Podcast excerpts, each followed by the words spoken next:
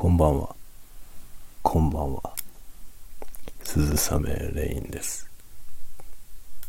深夜の小声で雑談コーナー。お久しぶりです。ああ、お久しぶりですね。眠い。このところ眠くてですね、夜、もうそのまま寝てしまうことが多かったですね。動画も滞っております。順調に。でね、今日は暑い。暑いんだよね。今ね、外は涼しいんですけど、この部屋は暑いね。でね、この部屋は窓があるんですけど、その窓のね、外にガーデンルームをつけちゃったので、今ね、ガーデンルームが閉まってるので、窓開けたんだけどね、あんまり涼しくないですね。ガーデンルームはね、あの、断熱が入ってないので、まあ、なんだろう。内側ほどね、あの、あったかいわけじゃないんですよ。冬なんかはもう本当にガーデンルームの中に物を置いとくと凍っちゃう感じなんですけどね。でも、あの、閉めてるとね、風が入らないから、体感温度としては、外よりはあったかいんですね、幾分ね。なので今日は、ちょっとね、あのこの部屋暑いので、暑いな。ちょっと暑いわ。ガーデンルーム開けてくるわ。ちょっと待ってて。開けてきました。これで幾分涼しくなるといいんですけどね。さてと、またなんか飲みながら、ちょっと喋りますか。今日は何の話しようか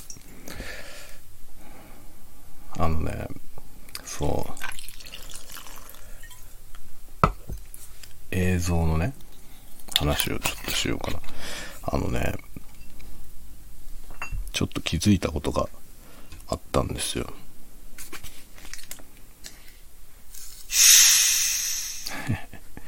トニックウォーター。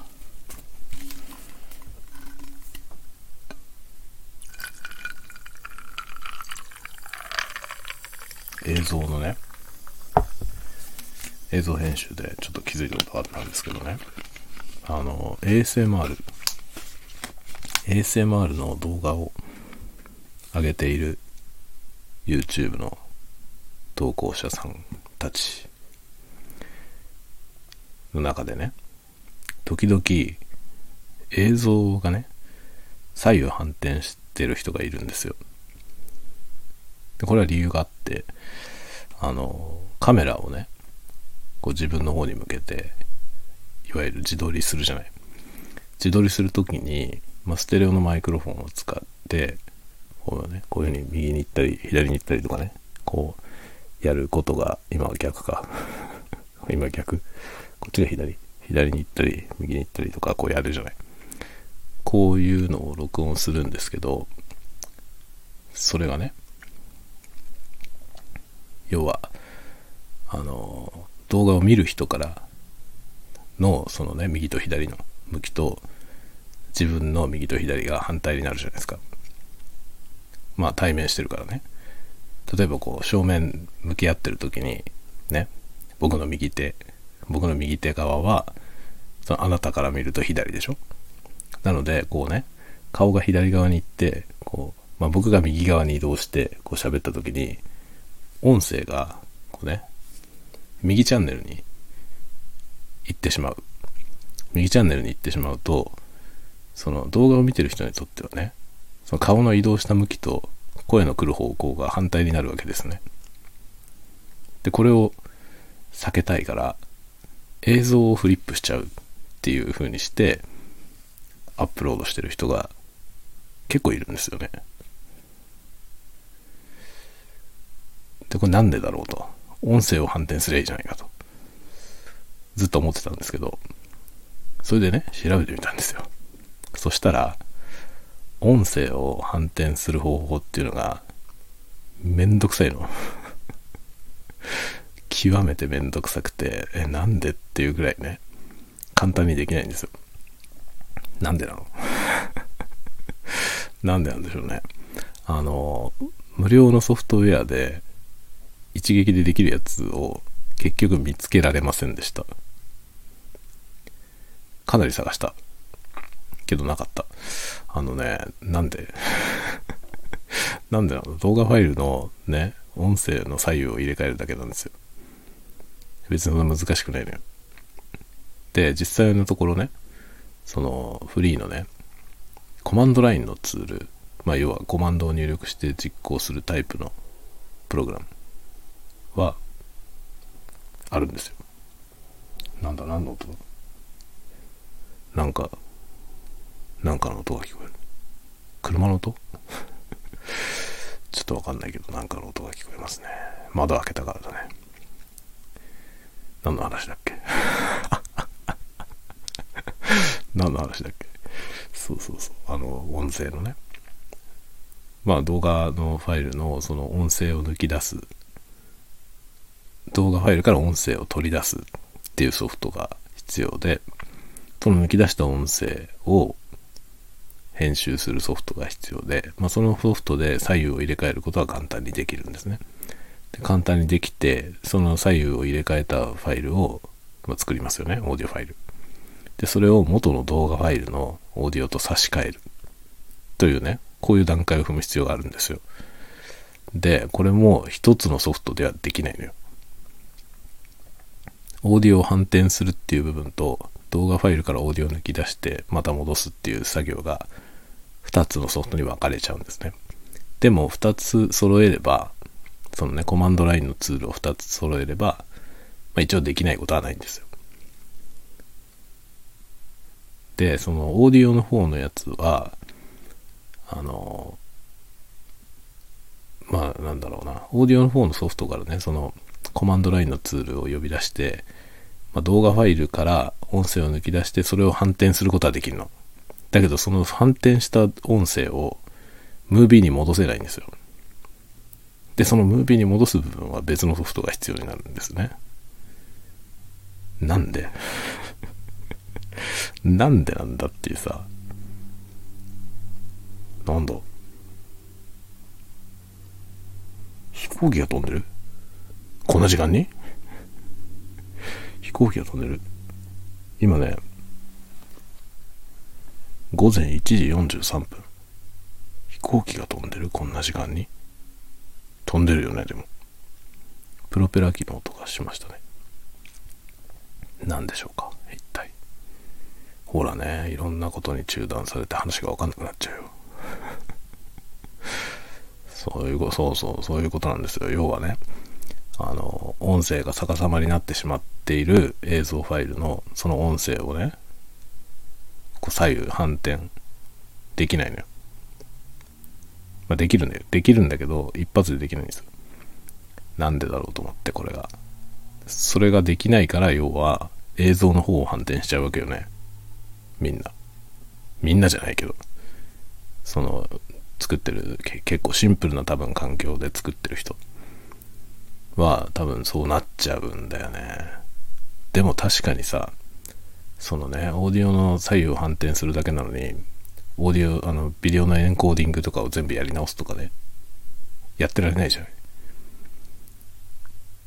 で、エンコーディングやり直すとかいう話も含めて、ちょっといろいろ調べてみたんですけどね、ビデオ編集ソフトとかでできないかなと思って、できないんだよ。なんかどうやら、1個のソフトでそれができるやつ、ほとんどないですね。ちなみに僕はですね、あの、なんだっけあれ。あ、忘れちゃった。あれだ、あのね、 Steinberg、Steinberg ってあの、 Cubase の会社。あの、 Steinberg が出してる、あのね、ウェーブラボっていうやつだな。ウェーブラボエレメントっていうね、ウェーブラボっていうソフトの安いやつ。あれエレメント版だったかな僕が買ったやつ。なんかね、それは買ったんですよ。ウェーブラボ。マスタリングのソフトなんですね。で、そのマスタリングソフトで映像ファイルから音声引っ張り出してその音声を編集してまた映像に戻せるんですよ。しかもマスタリングして戻せるんですよ。これすごい便利で。これは結構使ってるんですよね。僕はそのマスタリング用に買ったんだけど、まあ、そのソフトで一応左右の入れ替えもできます。まあ使うことはほぼないですけどね。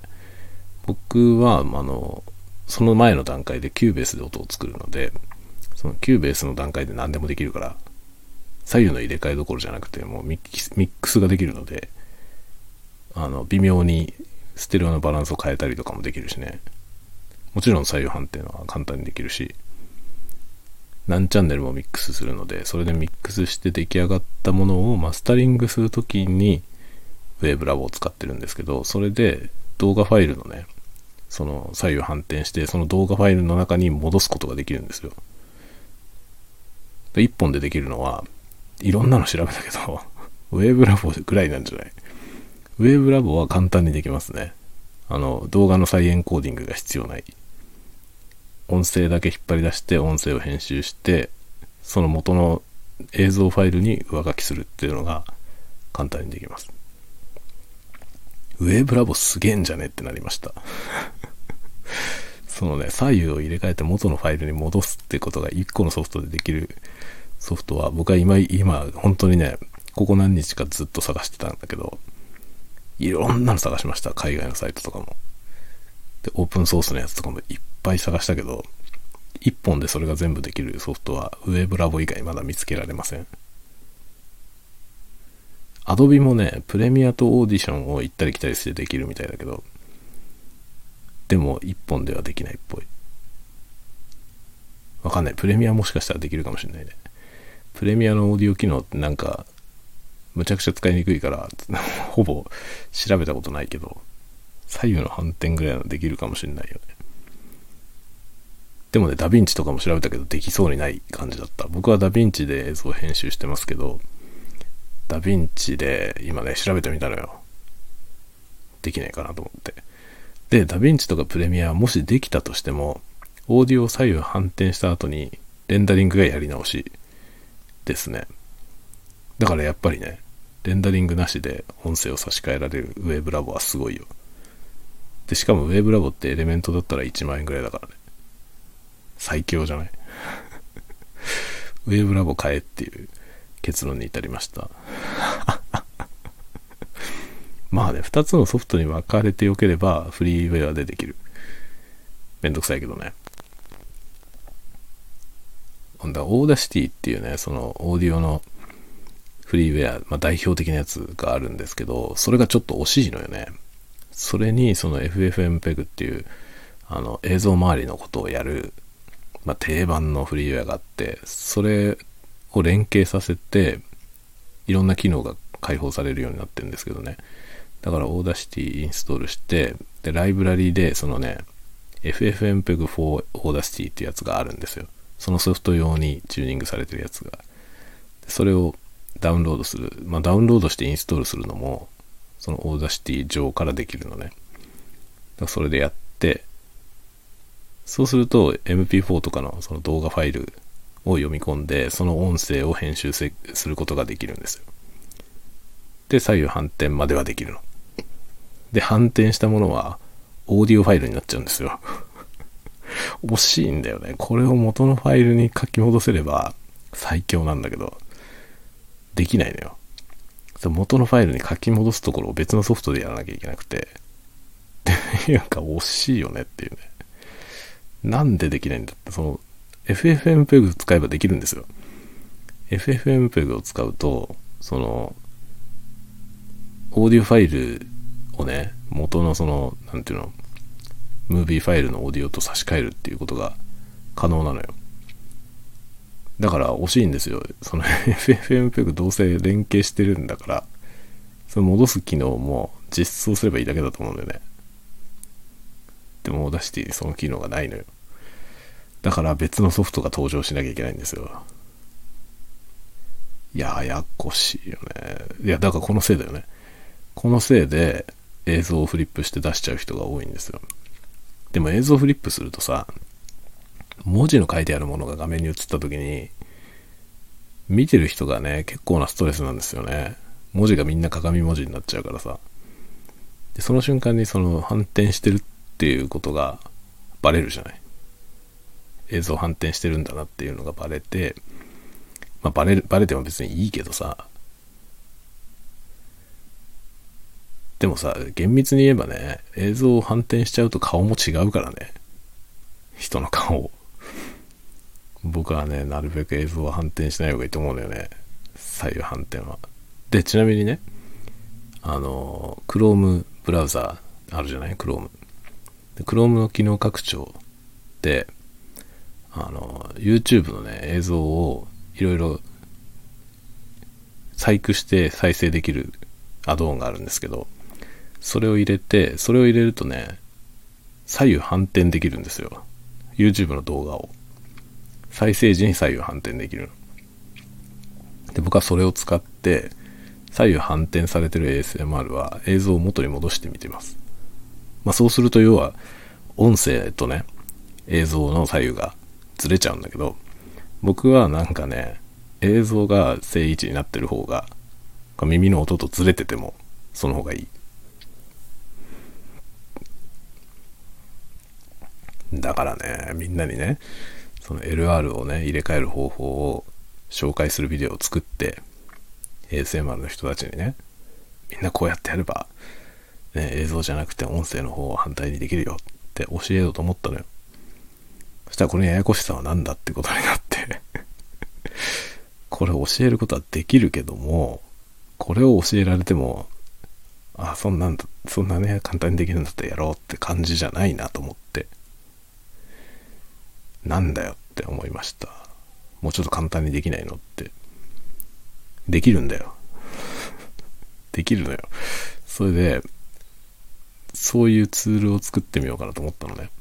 なんだけど、その FFmpeg を使わないとできないんですよ。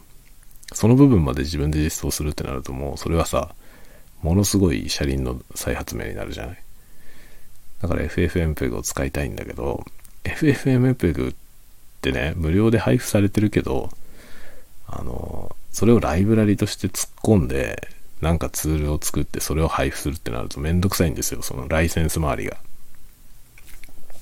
フリーソフトとして配布するにしても、そのね、ライセンスの縛りがいろいろあるんですよね。で、それがめんどくさいのよね。それをクリアしてツールを配布しなきゃいけないのがめんどくさくて、で、それがめんどくさいから割とその Audacity とかもそうなんですけど、あの、ライセンス周りが抵触しないように、そう、それをね、要するに内蔵してないんですよね。その機能を使っていろんなことができるものは実装されてるんだけど、別途自分で入れてねってなってるわけ。その、FFmpeg をね。別途自分でインストールして使おうねって。っていう風になってて、だからその方法を採用すれば、僕がツール作ってね、その映像ファイルの音声を左右反対にするだけの機能のね、それを作って配布することはできるんだけど、結局のところ、FFmpeg をダウンロードして、しかも僕のその作ったツールもダウンロードして、ね、両方こうやってセットアップして使えばできますよみたいなことになって、そんな大した手順じゃないけど、めんどくさいじゃん。で、結局さ、その程度の手順がめんどくさいと思わない人だったらね、やってんですよ。その 音声を左右反対する方法、ちょっとネットで調べればすぐわかるからさ。わかるからやってると思うんだよね。それをしないのはめんどくさいからなんだよね。まあ何しろ映像を反転する方がはるかに簡単だからさ。それでみんな映像を反転して出しちゃうんだろうなってちょっと思いました。あとはね、そもそもそのね、 Audacity とかを使えばできるよとか言ったところで、それってパソコン前提なんですよね。スマホで撮影してる人とかだと、そもそもそのスマホで撮影したものをパソコンに持ってってなんかするとか、その時点でめんどくさいよね。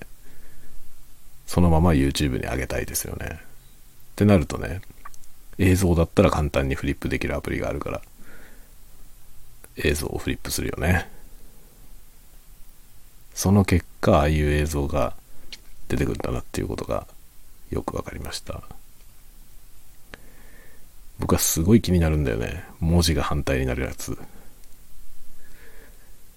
あれをね、なんとかしたいんですよ。別に自分のがそうなってるわけじゃないんだけどさ、でも人のやつ見てても惜しいなと思うのよね。だって音声の方を逆さにすればいいんだからさ、音声逆さにしてからアップしたらいいじゃないって思うんだけど。ていうか YouTube にその機能つければいいよね、YouTube が。アップロードした動画の左右、音声の左右を入れ替えるっていうのさ、一発でできるようにすればよくない？できるじゃん、YouTube なら。もっとずっとめんどくさいことやってるもん。だって字幕の自動生成とかもできるし、編集もできるんですよ。あの、YouTube スタジオってあって、YouTube にアップロードした動画を、そのね、YouTube にアップしちゃった後に編集できるんですよ。すごくない？あれは、そのね、カット編集ができるだけなんで、多分そのカット編集した情報を別に持たして再生するときに切るんだと思うけどね。そのスキップしながら再生するってことだと思いますけどね。その動画ファイル自体を再エンコーディングするわけじゃなくて。時々事故ってるよね。時々事故ってて、結局ね、そのなんか映っちゃまずいものが映ってたからカット、後からね、そのカットしてとかってやってる人が、その再生された時に正しくカットされてなくて、カットしたはずの部分が見えちゃってるみたいな事故が稀にありますね。っていうかね、映っちゃいけないものが映ってたんだとしたら、もう公開やめて、削除して、そのね、ちゃんと切ったやつは上げ直した方がいいね。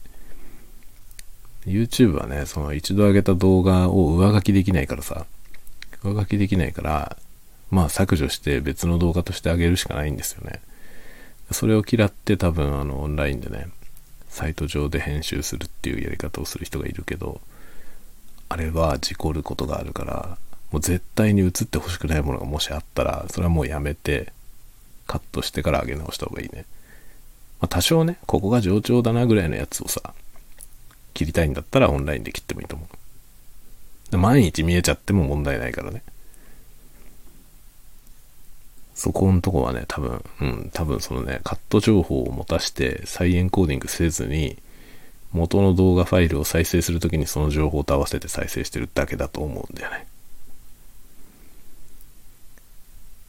だからまあそういうやり方だと事故るよね。通信しながらやってることだから。通信のタイムラグとかなんとかでいろいろ事故ると思いますね。字幕もね、字幕はそういうものだからさ、もともと。YouTube の字幕は映像に焼き込まれてるわけじゃなくて、別になってるものを同時に再生するだけなんで、あれはもう正しいタイミングで表示されなくなることは、まあまあまああるだろうなっていう感じですね。まあ多少ずれててもね。字幕だから。あんまり問題ないですね。そこら辺は本当にね、なんか確実にずれちゃいけない字幕だったらもう映像に焼き込んだ方がいいね、自分で作るときに。ただ映像に焼き込んじゃうと、字幕機能として別の言語に入れ替えたりはできなくなっちゃうんですよ。そこは考えもんなんですよ。だから YouTube にね、字幕付きのものを上げるときね、字幕、字幕を焼き込んでアップしたいときは、YouTube のそのね、デフォルトの字幕機能でね、字幕出せるじゃない？その字幕と被んない場所に字幕出さないと、そのね、他の言語で翻訳して聞きたいなって思ってる人が、ね、なんか字幕出すとさ、もともと入ってる字幕の上に重なって超見づらいっていうことになる。あの辺はほんとね、どうするかですよね。で、僕思うんだけどね、今に見てて思うのはね、日本人が作ってる日本語のの YouTube 動画は、海外の人のこと全然考えてないやつが多い。その海外の人が自動翻訳とかで自国語に変換して見るっていうことをあまり想定しないで作ってる人がすごい多いなって思います。これがね、他の国だと割と世界中の人に見てもらいたいっていうね、多分思いがあるから、割とね、その翻訳された時どうなるかをよく考えて作られてるものが多いですね。字幕とかもなんか絶妙に重ならないとこにテロップ出したりとかしてる。そういうのをね、なんか、まいろいろ見てて思いますね。あれね、本当はね、自分の自国語のね、自分が喋ってる言語のそのままの字幕をね、手動で入力しておくと最高なんですけど、それをしてなくても、そのね、喋ってる言語が何なのか設定しておくとね、あの、自動翻訳の、自動のその字幕がね、使えるんですよ。まあ精度はあんまり良くないけど。でも使えるでしょ。そうするとね、その、わからない言語で喋ってるやつを見ることができるんだよね。で、これはさ、すごいメリットなんですよ。これ見てもらう側にとってもメリットだと思うんだよね。だってそのね、喋ってる、自分の喋ってる言語を理解できない国の人にも見てもらえるから。まあ、字幕設定すればいいと思うんだけど、してない人も多いですね。日本人でも結構多いけど、それはね、一番多いのは英語圏の人。英語圏の人は英語がわかる人だけターゲットにしてても、ものすごい数の人がもうすでに見てくれるから、その他の言語の人ね、英語わかんない人のことは別にいいやっていうね そういうなんか、あるだろうね。英語圏の人でね、字幕設定してくれてない人が僕が愛好して見てる中にも何人かいます。でも手動の字幕を完璧に入れてきてくれてる人もいる。あれは多分人を雇ってやってると思うけど、あの、喋ってる言語のね、その喋ってる通りの字幕を入れて、手動で入れてあるやつね、ってくれてるのがあって、まあそうすると、あの、自動翻訳でもね、結構精度の高い字幕になるはずですよね。まあ僕はね、それを使って、あの、英語の勉強してます。あのね、手動で入れた字幕が入ってる英語のコンテンツがあるとね、あの、リンギスト、リンギストっていうサイトにインポートしてね、教材として使えるんですよね。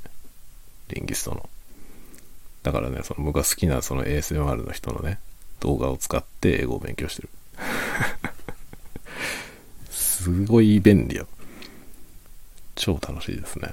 リンギストは超便利。リンギストもかもうね、課金しました。最初2ヶ月分はね、1ヶ月課金のやつ2ヶ月分払って、まあ、本当は1ヶ月しか払ってないつもりだったのに、自動更新になってて、2ヶ月目がね、もう引き落とされちゃった後だった。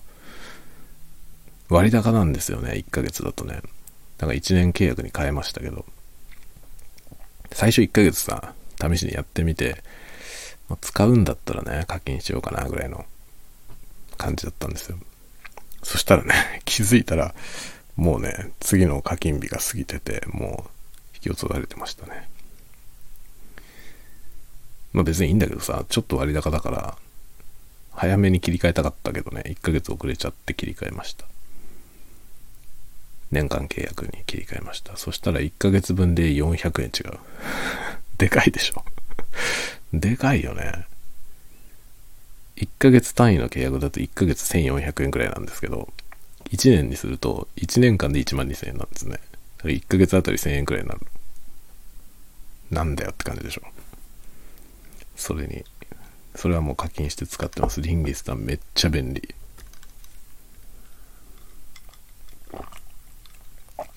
ものすごい画期的ですよね。ポッドキャストでもいいし、あの、YouTube でもいいの。そのね、字幕がついている音声の入ってるコンテンツがあれば、それを使って学習できるようになってる。めちゃくちゃいいよね。で、しかも公式でポッドキャストもやってんの。で、その僕は公式ポッドキャストをもちろんフォローしてて、それをね、全部片っ端から Spotify でね、ダウンロードして、あの、プレイリストに入れてダウンロードしてあって、で、それをオフラインにして、外でね、まあ、通信しながら聞くと、パケットがさ、暴走しちゃうから、全部ダウンロードして、Wi-Fi 環境下でダウンロードしたやつをオフラインにして、もうヘビーローテーションしてますね。まあ、それはとってもいい。そうやって今ね、英語を勉強してます。今更。本当に今更だよね。もっと早くからちゃんとやれよって感じだけどさ。でおかげで僕は40、もう5 45歳ですけど、全く喋れないんですよ、英語。それでね、今奮起して、今年からだよね、ASMR やりだしてからですね、ASMR やりだしたらま、僕のチャンネルを見てくれてる人のほとんどが海外の人なんですよ。それによって、まあ、英語でコンテンツを作りたいなという欲求がめっちゃ出て、そのために今ね、やってます。ていうかね、やっぱ海外の人と英語がわかるだけで、そのさ、英語ネイティブの人じゃなくてさ、英語を第二が外国語として喋れる人もいるじゃない？第二言語として英語喋る人って多いでしょすごく。世界にね。めっちゃ多いじゃない？インドの人とかほとんどの人が英語喋れると思うんですよね。インド人とかね、中国人とかね、中国の人も英語喋れるよね。その英語できるだけで喋れる相手がめちゃくちゃ増えるじゃん。だからなんだろう、英語ってめっちゃコスパいいよね。と思うんだよね。英語さえ勉強したけどさ、すごい幅広い国の人と喋れるじゃん。で、僕が見てる ASMR のね、結構好きな ASM アーティストの中にも、スウェーデン人なんだけど、英語のコンテンツやってる人がいるんですよ。で、僕から聞くとわかんないんですよね。僕のレベルで聞いても、その人の英語がね、ネイティブの英語なのか、その、ね、外国語として学んで喋ってる英語なのかが聞いてもわかんないんですけど、でもその人はね、なんかの、そのね、雑談動画みたいなやつで、あの、英語はね、そんなに喋れてないって自分で言ってんのよ。今、勉強しながら喋ってるけど、大してできてないんだって言ってたけどね でも僕から見たら、どこができてないかわかんない、全く。何ら遜色なく、フルエントに喋ってるように聞こえる。すごくね、そういう意味ではね、なんか、英語をちゃんとやりたいなって思って、初めてそんなこと思ったよ。中学の時に This is a pen から始まってさ、僕英語を面白いと思ったこと一回もなかったからね。英語できるようになりたいなって思ったこともなかったね。今年まで。今年急にね、楽しい ASMR 始めてよかったなと思いますね。それで今ね、頑張ってる。ついにあのね、発音のね、アプリも買っちゃいました、ライセンス。買いすぎじゃないかって話あるけどね。そうね、エルサっていうソフトね、エルサってアプリで、エルサっていうアプリはすっごい便利。あのね、僕みたいなね、あの、英語を勉強したいという意思はあるけど、英語を喋る人が周りにいなくて、使う必要もないというね。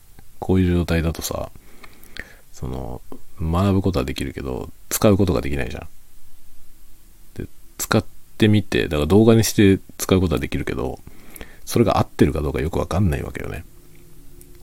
で、身近にさ、そのネイティブで喋る人がいたらね、その人と喋って、こういう言い方で合ってんのとかさ、こういうの通じんのとかさ、この発音で通じんのとかさ、そういうのぶっちゃけトークできるじゃん。だけどそれがわかんないわけですよ。そういう相手がいないからね。で、英会話教室に通ってるわけでもないからさ、教室に通ってればさ、その、自分の発音が通じなければ先生は教えてくれるじゃない？でそれがないからね、どうしようと思ってたんですけど、聞く方は全然ね、聞けるようになるんだけどさ、勉強してれば。喋る方がね、全然上達しないじゃない。で、どうしようと思ってたとこに、そのエルサっていうのがいいよってそれはね、あの、YouTube で YouTube で僕が見てるチャンネルの先生が教えてたの。エルサがいいよって。でもね、ライセンスが有料なんですよ。そしたらね、そのエルサが、エルサがいいよって言ってたそのおっさんの YouTube のね、とこで、なんとエルサがスポンサーだったのよ そりゃいいよって言うよねっていう感じなんだけどさ。でもまあその先生はね、本当にいいと思って説明してて、で、そ、それでそこの、そこからスポンサー来てて、で、そのね、そこのチャンネルからね、リンクで飛んでいくと、その障害ライセンスってやつがね、要するに買い切りのライセンスが80%オフとか言ってんのよ。で、あ、これでじゃあもう生涯のライセンスを買おうと思ってね。月額課金とかもあるんだけど、もうだって買い切りでね、買えるんだったらそっちの方がめんどくさくなくていいやと思ってさ。もう買いました。でもね、本来だったら8万円とかするぐらいのやつが1万円くらいで買えた。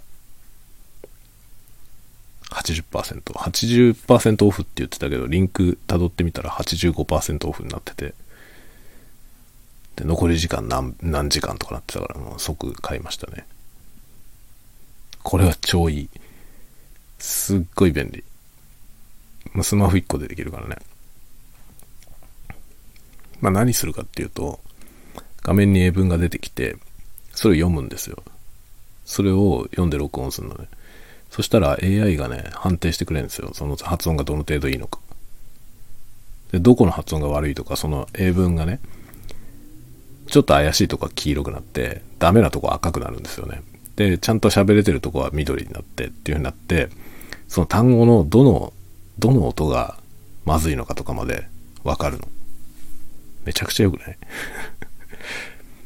で、そのテストみたいなやつやってね、テストやると何パーセントぐらいいいよって出るわけ。で、どの音が苦手だねとかね。そういうのが全部で出るんですよ。で、しかも、そのネイティブの正しい発音が聞けるのね。その自分が先に読むんだけどね。あの、いわゆる repeat after me じゃなくて、英文が出てきて、お手本聞く前に自分で喋るんですよ、それを。で、喋って、それを判定してくれるんですけど、判定してくれた後に正しい発音が聞けるようになってて、それを聞いてまたチャレンジできるわけ。っていう風にやって、どんどんこうね、それをリピートしてるうちに、だんだん上手になるじゃん。っていう感じで、まあ、だからね、発音はそれで練習して、聞く方は YouTube。でもね、めっちゃ簡単に勉強できる時代だよね、今。これはやんなきゃ損だなと思いました。多分これ10年前だったらものすごい大変だと思う。一人で全部やろうと思ったら。だけど今はね、もうごく簡単にごく簡単に便利な道具ですごい簡単にできちゃう。いいですね。今だからそんなことやってるよ。そんなことをね、英語英語でそんなのをね、勉強しながら、いろんなこと考えて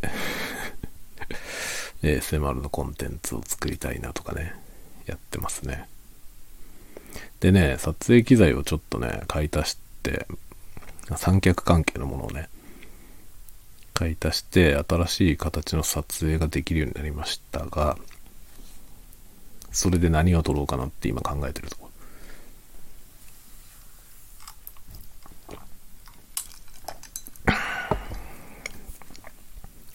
そのね、オーディオの LR を逆転するやつを、その How to 動画を作ろうと思ったんだけどさ、それがその動画見たら簡単にできるからやりますっていう感じにならないなと思ってさ。だって簡単にできねえんだもんね。2つのソフトをあっち行ってこっち行ってしなきゃいけないってなったらもうそれだけでめんどくさいし。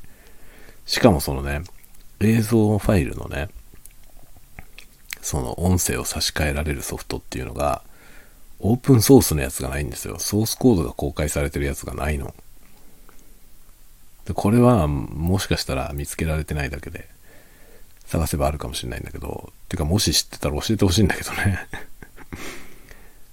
エンコードなしで、エンコードなしでオーディオを差し替えられるオープンソースのソフトが欲しい。オープンソースじゃなければあるんですよ。オープンソースじゃないやつはあるんだけど、もう片方、2個、2個見つけたんだけどね、片方はものすごい古いんですよね。2009年ぐらいでもう更新されてないんで、ちょっと嫌だなっていうのと、もう一つは日本人の作ってるソフトで、あの、独自のサイトで公開されてて、ソースが公開されてないんですよね。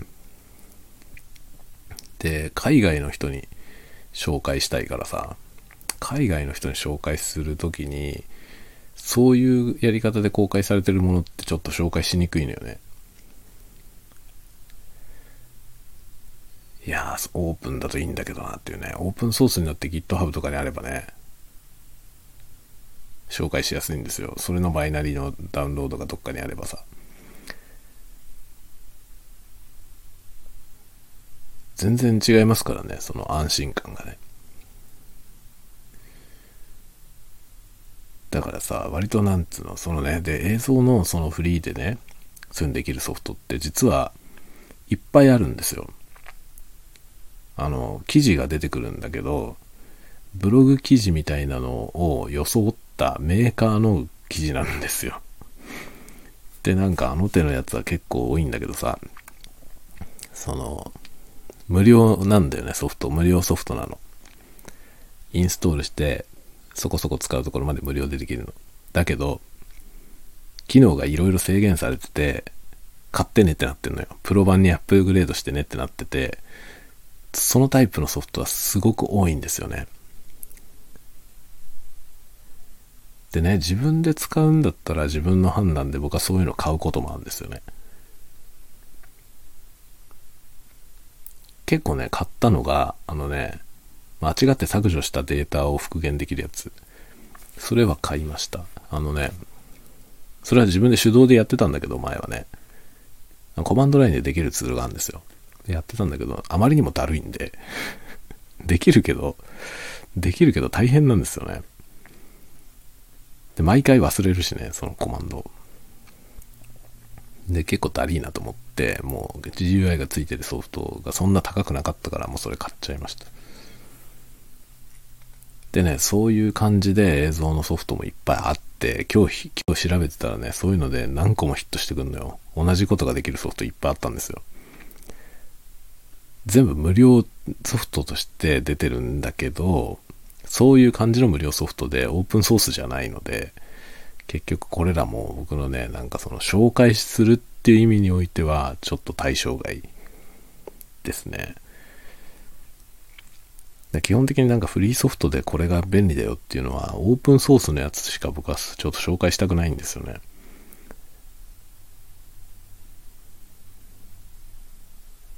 ていう感じでね。で、まあ、それの動画を作ろうと思ってたんだけど、まあ、 Audacity はいいけどさ、それ以外のツールがちょっとダメだからつって、ちょっとね、この動画はボツだなっていう感じですね。ちょっと考えてたんだけど、やろうと思って。ちょっとね、手頃なのがないっていう。むしろウェーブラボだよ、ウェーブラボ。だ そんななんか変なね、映像のさ、その、いろんなね、編集ソフトの安いやつとか、そんなん買うぐらいだったら、絶対ウェーブラボ買った方がいい。ウェーブラボ同じぐらいの値段だし、再エンコードなしでオーディオ差し替えられるし、しかもマスタリングできるから、あの、レベルを揃えたりとかね、ノーマライズしたりとかも簡単にできるんで、めちゃくちゃ便利。Audacity が本当欲しいんだよな。あれ、元の動画に書き戻せるっていう機能さえあれば、あれで1個で確立するんだけど、あれ、あれはもうオープンソースじゃないのかな？あれオープンソースだったらその機能実装すればいいよね、僕が。全然難しくないはず。だって、FFmpeg すでに入れてるんだからね。FFmpeg 呼べばいいだけだから簡単にできるよね。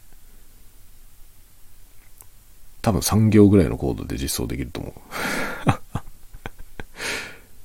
あれもしオープンソースだったらそのね、GitHub とかでプルリク送ればいいって話だけどね。っていうかなんでないんだろう、その機能。だからオープンじゃないってことだよな。オープンソースだったらそんなもんとっくにもう実装されてるよな。だからこれからはね、オープンの時代なんだよ。オープンソースのソフトの時代なんですよ。もっとそうなっていくといいよね。オープンソースっていうのがさ、もっと浸透していくとね。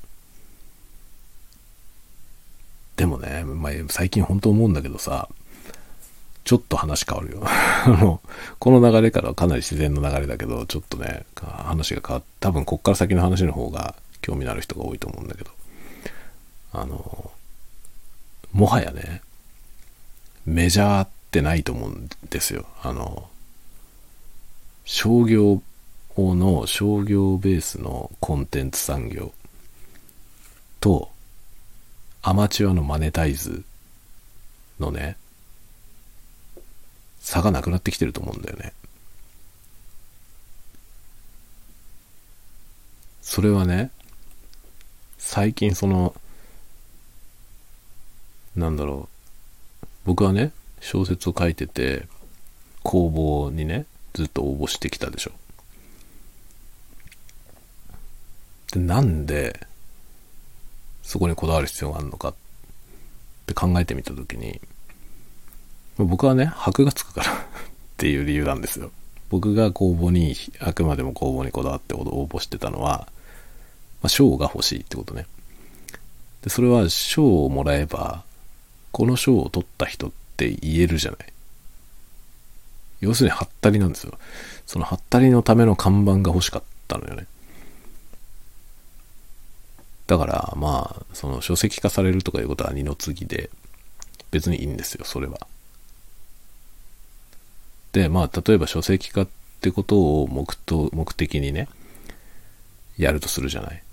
賞を取ろうと思って頑張るとするじゃない。だけど正直なところ今もう出版ってさダメじゃない。かなりもう傾いてきてて結局出版社って今何で儲かってるのかっていうとごく一部のヒットした本とそれの映画化とか、まあ、要するに IP ビジネスなんですよね。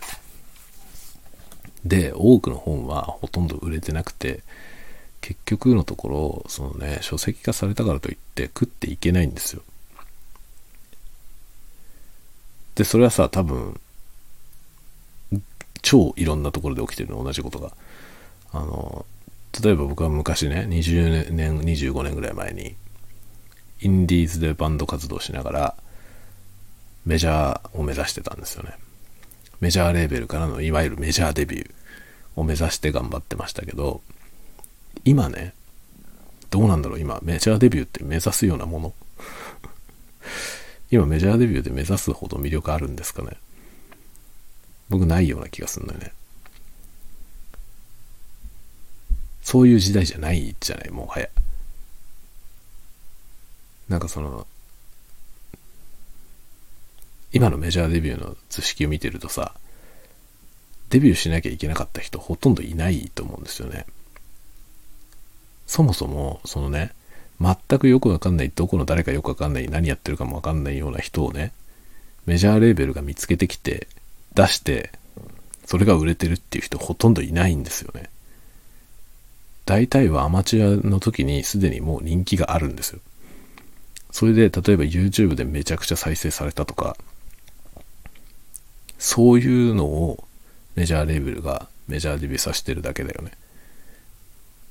で、出版もそうなりつつあると思うんですよね。あの、文芸系のね、文芸誌の公募は別として、ライトノベル系とかは、もうすでに小説のサイトとかで実績のあるやつすごい数で読まれてるやつとか、そういうのが書籍化されて売られてて、あれって結局出版社はプロモーションとかをそんなやってくれたわけじゃないんだよね。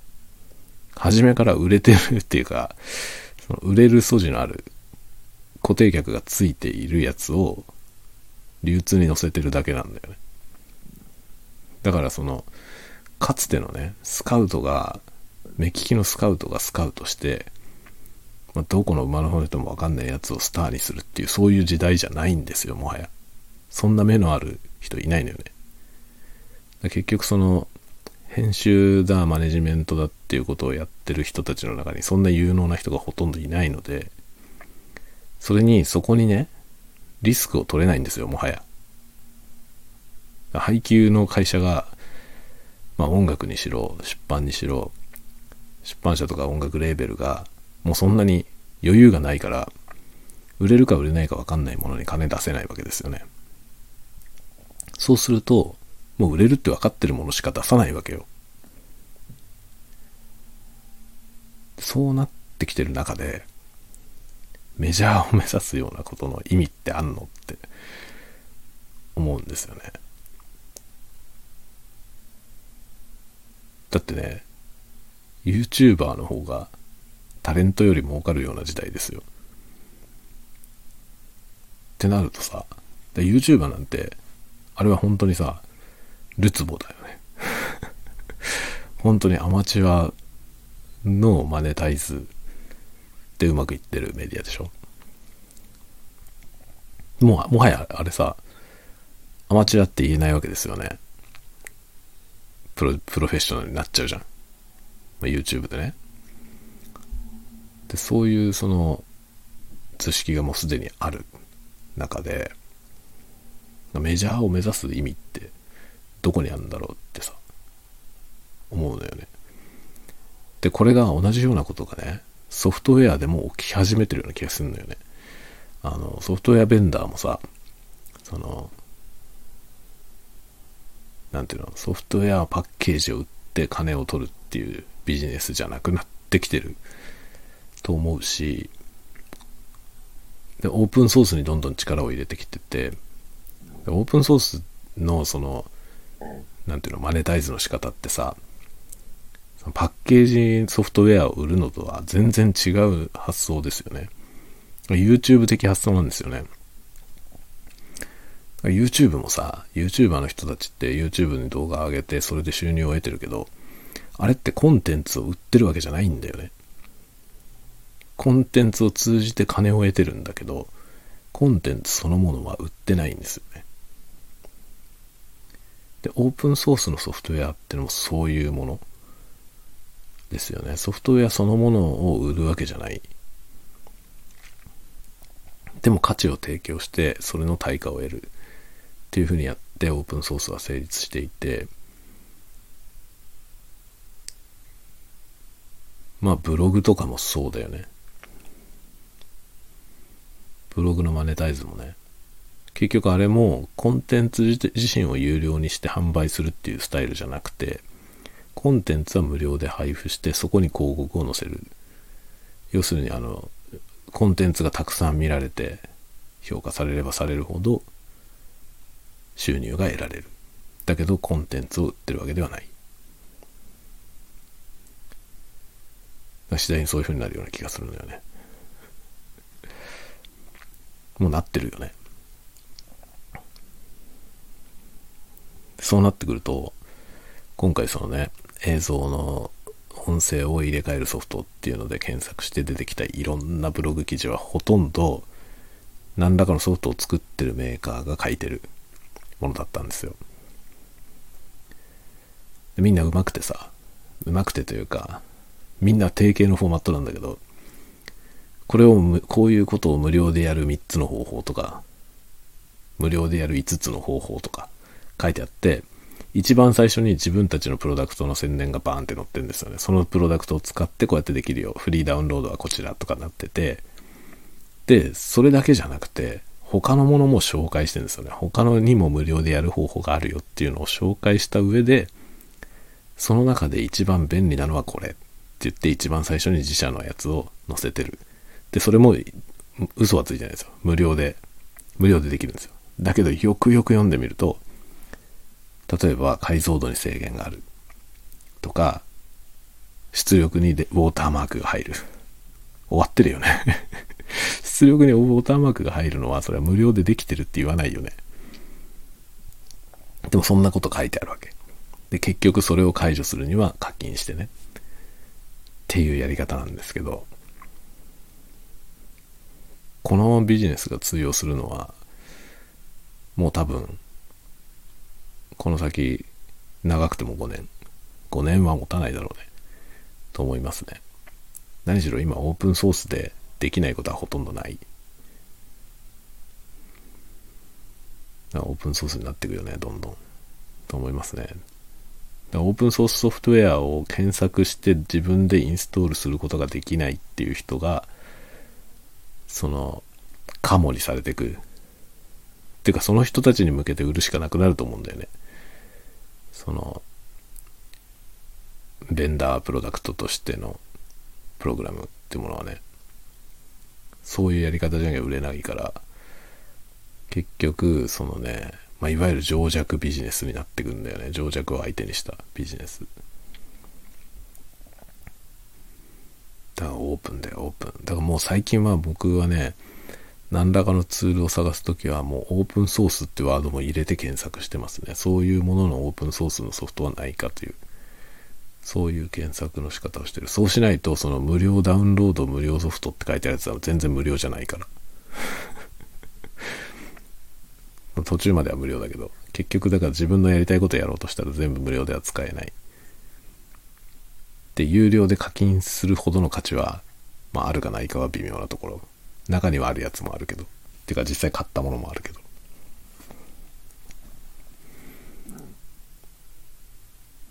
でもオープンソースがいいんだよな。本当はね。大抵のものはありますね。オープンソースで。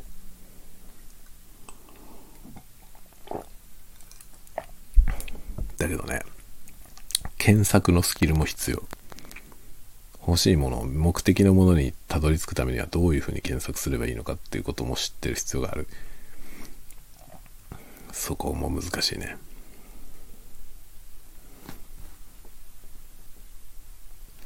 とまあそういうようなことをね、いろいろ思った一日でした。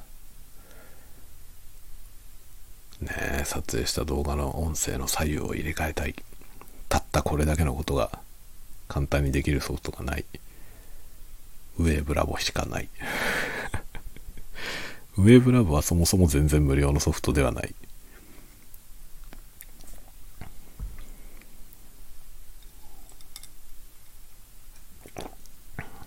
エレメント、僕のやつはエレメントだったからちょっと忘れちゃったな。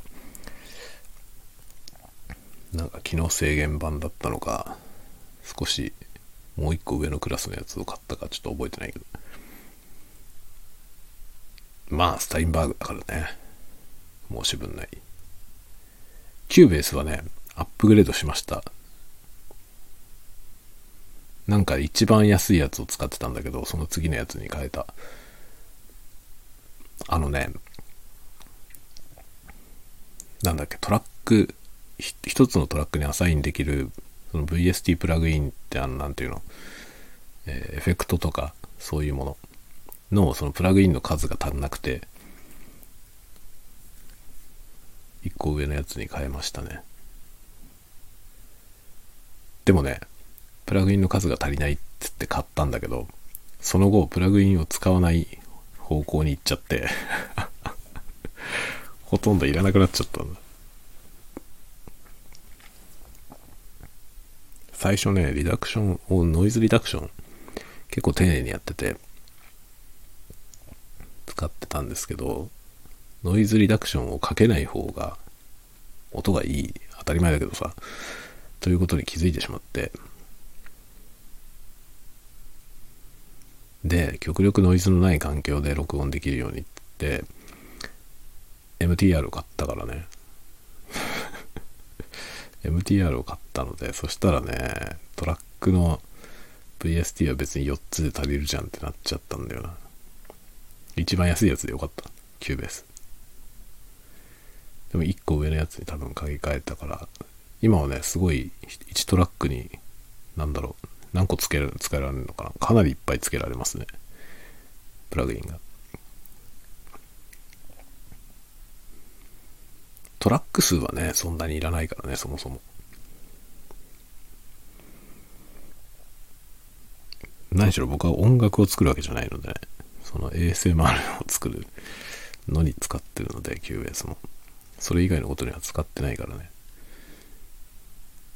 トラックはほんとね、そんなにいらない。まあ、最大でも多分8、8トラックあれば足りるんじゃないかな。これまでの動画では4チャンネルまでしかやってない気がする。今後ちょっと考えてることは6チャンネルなんだけどね。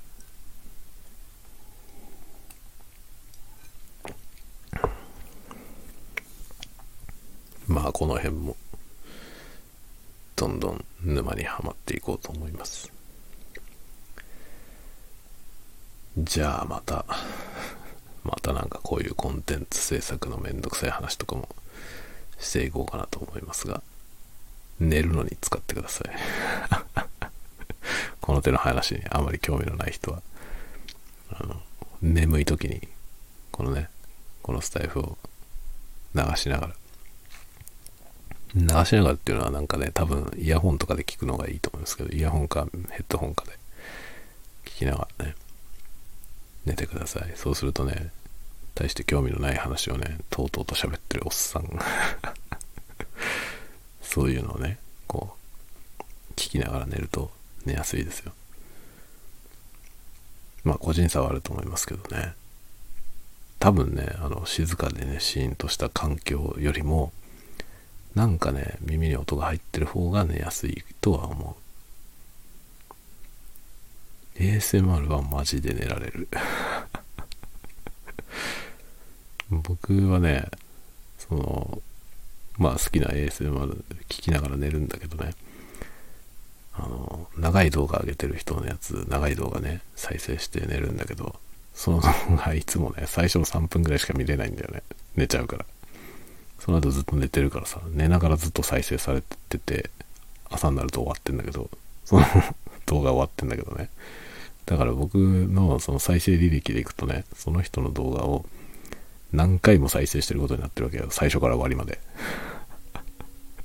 だけど僕最初の3分ぐらいしか内容知らないんだよね。後ろの方は何やってるのか全然知りません。でも再生時間としてはね、かなり貢献してるよね。長い動画、フル尺で何回も見てることになってるんで。めっちゃファンって感じだけど、でも最初の3分しか知らない。ASMR っていうのはそういうことがあるから、いいよね。再生時間稼げますね。ていうかさっきからずっと飛行機が飛んでるのは何なんだろうな。もう3時になるんだけど。まだ3時にはなんないよ。2時40分ぐらい。でも午前2時40分に飛行機が飛んでるっていうのは異常事態です。大体ね、あの、近隣の国で何かあった いわゆる有事、有事ってやつです。だから多分北朝鮮からなんかミサイルが飛んできたとかそういう時は夜中にね、飛行機が飛んでますね。さあ、では、今日はこの辺で終わろうと思います。また、明日、明日はちょっとどうなるか分かりませんが、ね、まあ、そろそろ動画やんなくちゃいけないと思うんだけどね、何をやればいいですか。あの、あれか、もらった質問のやつやろうかな。質問っていうかアンケート。アンケート配ってる人がいてね、それアンケート受け取ったんで、それをやろうかな。でもね、ちょっともう、うん、質問の内容がね、若い人向けだから、僕は、僕がやってもちょっとずれた話になるかな。という不安は若干ありますが、まあそれをぼんやり喋るようなコンテンツを作ろうかな。本当は How to のやつ作ろうと思ってたけど。はい。というわけで、じゃあまた、またね。おやすみなさい。おやすみなさい。おやすみなさい。